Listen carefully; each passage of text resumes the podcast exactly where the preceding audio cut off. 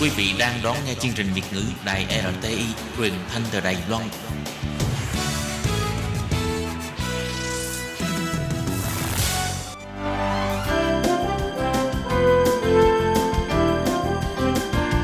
Xin mời quý vị và các bạn đến với chuyên mục Nhìn ra thế giới. Chuyên mục này gồm những nội dung liên quan đến quốc tế,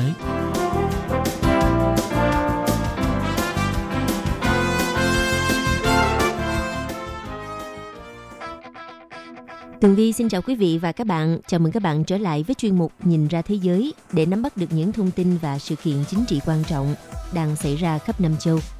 Các bạn thân mến, nội dung của chuyên mục ngày hôm nay bao gồm những thông tin như sau.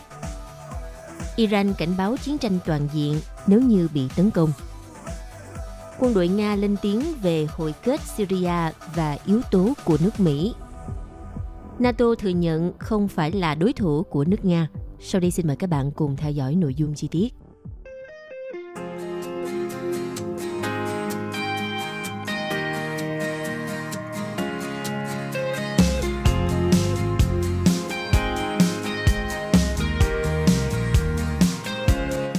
Thưa các bạn, vừa qua Ngoại trưởng của Iran, ông Mohammad Javad Zarif cảnh báo trên CNN rằng cuộc chiến toàn diện sẽ nổ ra trong trường hợp Iran bị Mỹ hoặc Ả Rập Xê Út tấn công –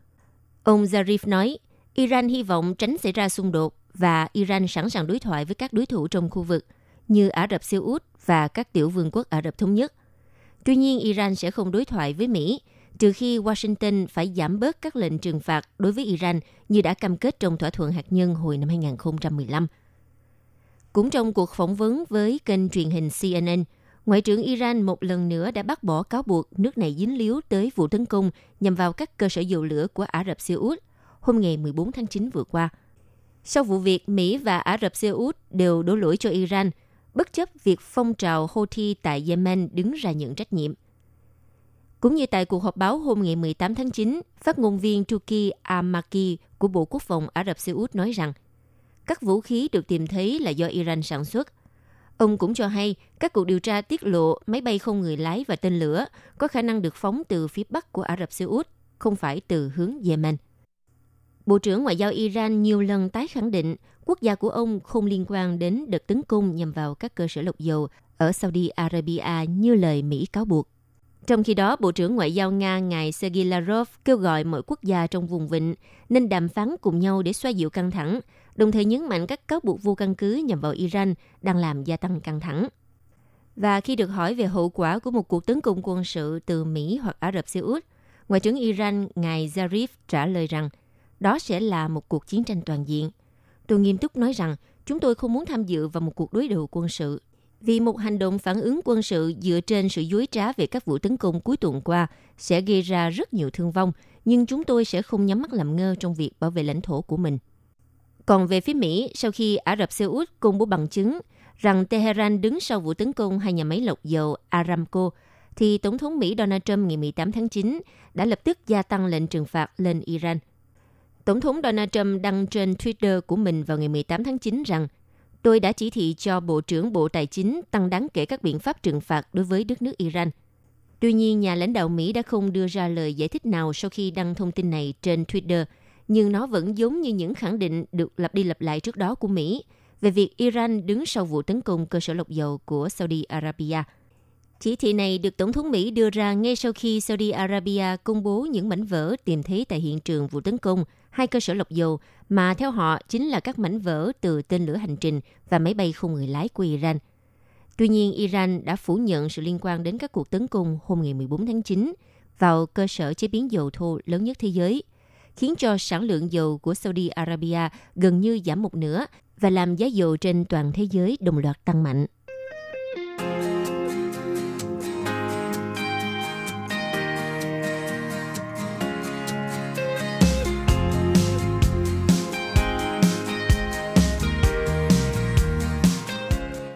Vừa qua, người đứng đầu Trung tâm Chỉ huy và Kiểm soát của quân đội Nga cảnh báo rằng cuộc chiến ở Syria khó có thể kết thúc trừ khi lực lượng Mỹ rút khỏi nước này.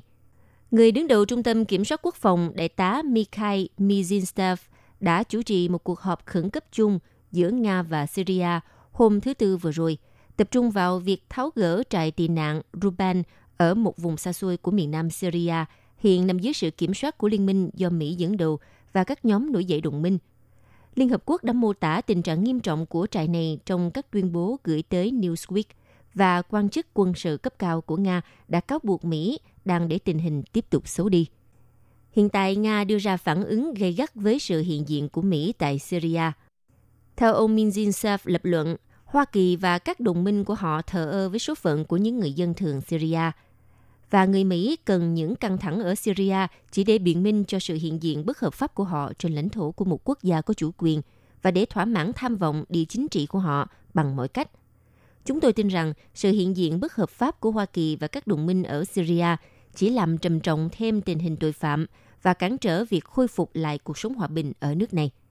Có thể ổn định tình hình trong khu vực chỉ sau rút hoàn toàn quân đội Mỹ và chuyển các vùng lãnh thổ bị chiếm đóng để chính phủ hợp pháp Syria kiểm soát. Thưa các bạn, xung đột của Syria nổi ra vào năm 2011 khi các cuộc biểu tình chống lại chính phủ lan rộng thành một cuộc nội chiến. Mỹ và các đối tác khu vực như Israel, Qatar, Saudi Arabia và Thổ Nhĩ Kỳ hỗ trợ cho các lực lượng đối lập. Còn Iran và lực lượng dân quân đồng minh ủng hộ quân đội Syria. Tình hình đã trở nên phức tạp thêm với sự trỗi dậy của nhóm nhà nước Hồi giáo IS khi chúng kiểm soát được một vùng lãnh thổ rộng lớn ở cả Iraq và Syria. Vào năm 2014, Mỹ đã huy động một liên minh quốc tế tấn công IS và khi một chương trình do CIA hỗ trợ phe nổi dậy bắt đầu được thay thế bằng nỗ lực của Lầu Năm Góc, nhằm hỗ trợ một nhóm chủ yếu là người Kurd để đối phó với IS. Đến năm 2015, Nga can dự vào cuộc xung đột Syria và hỗ trợ chính quyền Assad. Hai bên tiến hành hai chiến dịch riêng biệt nhắm vào IS – và khi IS đã phần lớn bị đánh bại, thì căng thẳng địa chính trị tại nước này vẫn chưa được giải quyết. Sự hiện diện của Mỹ ở Syria chủ yếu giới hạn ở các vùng phía Bắc và phía Đông dưới sự kiểm soát của lực lượng dân chủ Syria có đa số người Khua. Cùng với đó là khu vực rộng khoảng 34 dặm bao quanh một căn cứ tại Antanf. Trong ờ, khu vực này, chỉ cách biên giới với Jordan vài dặm, cư dân của trại Ruban đã phải chịu đói nghèo bệnh tật Đầu tháng này, đoàn xe viện trợ chung đầu tiên của nhóm lưỡi liềm đỏ Syria và Liên Hợp Quốc trong 7 tháng qua đã đến được trại. Nhưng à, theo trang Dinfest Post đưa tin rằng nhiệm vụ này đã bị cắt ngắn vào tuần trước vì lo ngại rằng số lượng vật tư không đủ trong bối cảnh có những căng thẳng đe dọa sự an toàn của nhân viên cứu trợ. Về phía Nga muốn trại này phải được dỡ bỏ hoàn toàn và cư dân di dời đến các khu vực nằm dưới sự kiểm soát của chính phủ Syria – điều mà Mỹ đã nói phải được thực hiện một cách tự nguyện. Tuy nhiên, khi cuộc họp liên ngành giữa Nga và Syria hôm thứ Tư vừa qua, sĩ quan cấp cao ngài Antonik Leonid Leonovich nói rằng Moscow đã nhận được kế hoạch hoạt động cập nhật về việc đưa các cư dân còn lại của trại Ruban di chuyển ra khỏi khu vực này thông qua các hành lang nhân đạo do chính phủ thành lập. Điều phối viên nhân đạo Liên Hợp Quốc về Syria, ngài Corinne Fletcher, ông nói – Thời hạn được ấn định vào ngày 27 tháng 9 sắp tới. Và thông tin này là một điều bất ngờ nhưng là một tín hiệu tốt. Thưa các bạn, tình hình hiện tại thì Syria, Nga và Iran đã nhiều lần kêu gọi Mỹ rút khỏi nước này và họ cũng coi sự can thiệp của Thổ Nhĩ Kỳ là bất hợp pháp. Mặc dù Ankara vẫn là nhà tài trợ chính còn sót lại cho các lực lượng đối lập, nhưng họ đã làm việc cùng với Moscow và Tehran như một phần trong tiến trình hòa bình Syria do ba nước này bảo trợ. Còn về phía Washington, họ đã bỏ qua phần lớn các cuộc đàm phán này, đồng thời lựa chọn một khuôn khổ do Liên Hợp Quốc bảo trợ tại Geneva, dù lâu nay đã bị đình trệ. Mỹ tiếp tục kêu gọi Tổng thống Syria ngài Bashar al-Assad phải ra đi và cáo buộc ông này cũng như các đồng minh đã phạm tội ác chiến tranh và đã tăng cường nỗ lực cắt đứt sự hỗ trợ từ Iran cho chính quyền Syria là một mục tiêu trong chiến dịch gây sức ép tối đa của Nhà Trắng – Bên cạnh đó, Israel cũng đã gia tăng việc loại trừ các lực lượng được cho là nằm dưới sự chỉ huy của Iran ở Syria và đã tăng cường các cuộc không kích nhằm vào các địa điểm được cho là có liên quan đến Tehran. Nhưng Moscow đã lên án các cuộc tấn công như vậy và được cho là đã ngăn chặn một số cuộc tấn công như vậy, dù chưa rõ là có trực tiếp can thiệp hay không. Và hiện tại, xung đột tại Syria phần lớn bị giới hạn trong thành trì cuối cùng do phe đối lập kiểm soát ở tỉnh phía tây bắc Idlib Kể từ năm ngoái thì khu vực này đã thực thi lệnh ngừng bắn do Nga và Thổ Nhĩ Kỳ bảo trợ. Nhưng những cuộc đụng độ giữa các phe nổi dậy và lực lượng thân chính phủ Syria thì vẫn liên tiếp diễn ra.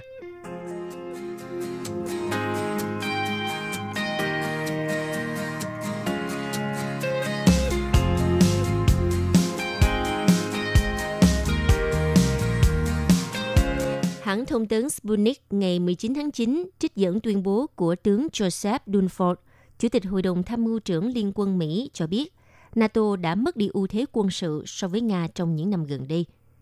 Và có thể nói Nga là đối thủ cạnh tranh trong lĩnh vực quân sự và những lợi thế của NATO đối với nước này đã bị sút giảm nghiêm trọng. Chính vì vậy mà từ tháng 5 năm 2019, những người đứng đầu các bộ quốc phòng của các thành viên NATO đã áp dụng chiến lược mới của liên minh – Ông Joseph Dunford tiết lộ, tại cuộc họp của các bộ trưởng quốc phòng NATO được tổ chức từ ngày 13 đến ngày 15 tháng 9 vừa qua, quan chức quốc phòng các nước đã thảo luận về khái niệm chung về phòng thủ răng đe của NATO cũng như khái niệm cơ bản của các hoạt động liên minh. Ông Dunford nói, Chúng tôi đang cố gắng cùng nhau thống nhất trong việc lên kế hoạch trong khuôn khổ NATO và nỗ lực chung để xây dựng năng lực quân sự. Một động thái có liên quan, mới đây Mỹ đã tuyên bố dứt khoát sẽ chính thức rút khỏi hiệp ước các lực lượng hạt nhân tầm trung INF. Ngay lập tức thì Tổng thống Nga Vladimir Putin cũng đã phê chuẩn dự luật đình chỉ INF. Điều này vô tình đã đẩy NATO vào thế bí khi mà những ràng buộc kìm hãm hai cường quốc hạt nhân bị phá bỏ. NATO có thể sẽ vướng vào một cuộc chạy đua vũ trang mà ở đó tiềm ẩn rất là nhiều rủi ro – và điều mà NATO lo ngại đó chính là loại tên lửa do Nga mới phát triển có thể sở hữu tầm bắn lên tới 2.000 km, trong khi lãnh thổ Mỹ hầu như không nằm trong tầm ngắm của loại tên lửa này. Như lời khẳng định của Tổng thư ký NATO ngài Jens Stoltenberg hồi tháng 8 vừa qua, ông khẳng định khối quân sự này sẽ phản ứng theo cách phòng thủ, phối hợp và thận trọng. NATO đã xem xét các lựa chọn truyền thống, chú trọng đến phòng không và chống tên lửa đồng thời cải thiện công tác tình báo, thực hiện các cuộc tập trận và đưa ra các sáng kiến mới trong kiểm soát vũ khí. Tổng thư ký NATO nhấn mạnh, NATO phải đảm bảo rằng sau sự sụp đổ của hiệp ước INF, thì khối này cần duy trì khả năng răng đe và phòng thủ đáng tin cậy, đồng thời sẽ làm những gì cần thiết. Nhưng ông Stoltenberg nói thêm rằng, một mặt NATO đang kêu gọi Nga quay trở lại tuân thủ để cứu hiệp ước, nhưng mặt khác, các nước thành viên cũng đang chuẩn bị cho một thế giới không có INF. Vì thế, Tổng thư ký NATO đã lên tiếng cảnh báo, nếu Nga không tiếp tục duy trì INF thì chúng tôi sẽ đáp trả bằng một phương pháp có thể đo lường với sức răng đe đáng tin cậy và hiệu quả. Về phần mình thì Thượng nghị sĩ Nga Vladimir Dajabarov cho rằng Tổng thư ký NATO đang tìm cách đổ lỗi cho Liên bang Nga trong việc đình chỉ hiệp ước INF cũng như nhiều thỏa thuận quốc tế khác mà chính Donald Trump mới là người đã xé bỏ.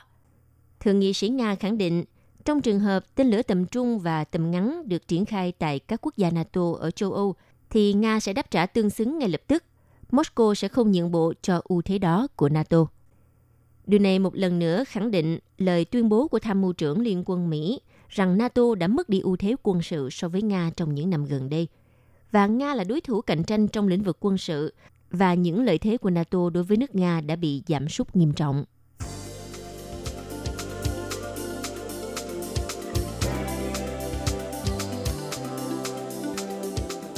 Quý vị và các bạn thân mến, vừa rồi là chuyên mục Nhìn ra thế giới do tường vi biên tập và thực hiện. Xin cảm ơn sự chú ý lắng nghe của các bạn. Hẹn gặp lại trong chuyên mục tuần sau cũng vào giờ này. Bye bye!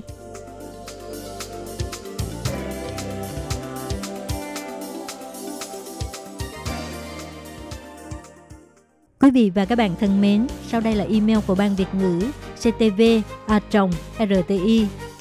org tvk Hộp thư truyền thống của Ban Việt ngữ Việt Nam Miss PO Box 123 gạch ngang 199 Taipei 11199 Còn thính giả ở Việt Nam xin gửi đến hộp thư số 104 Hà Nội, Việt Nam.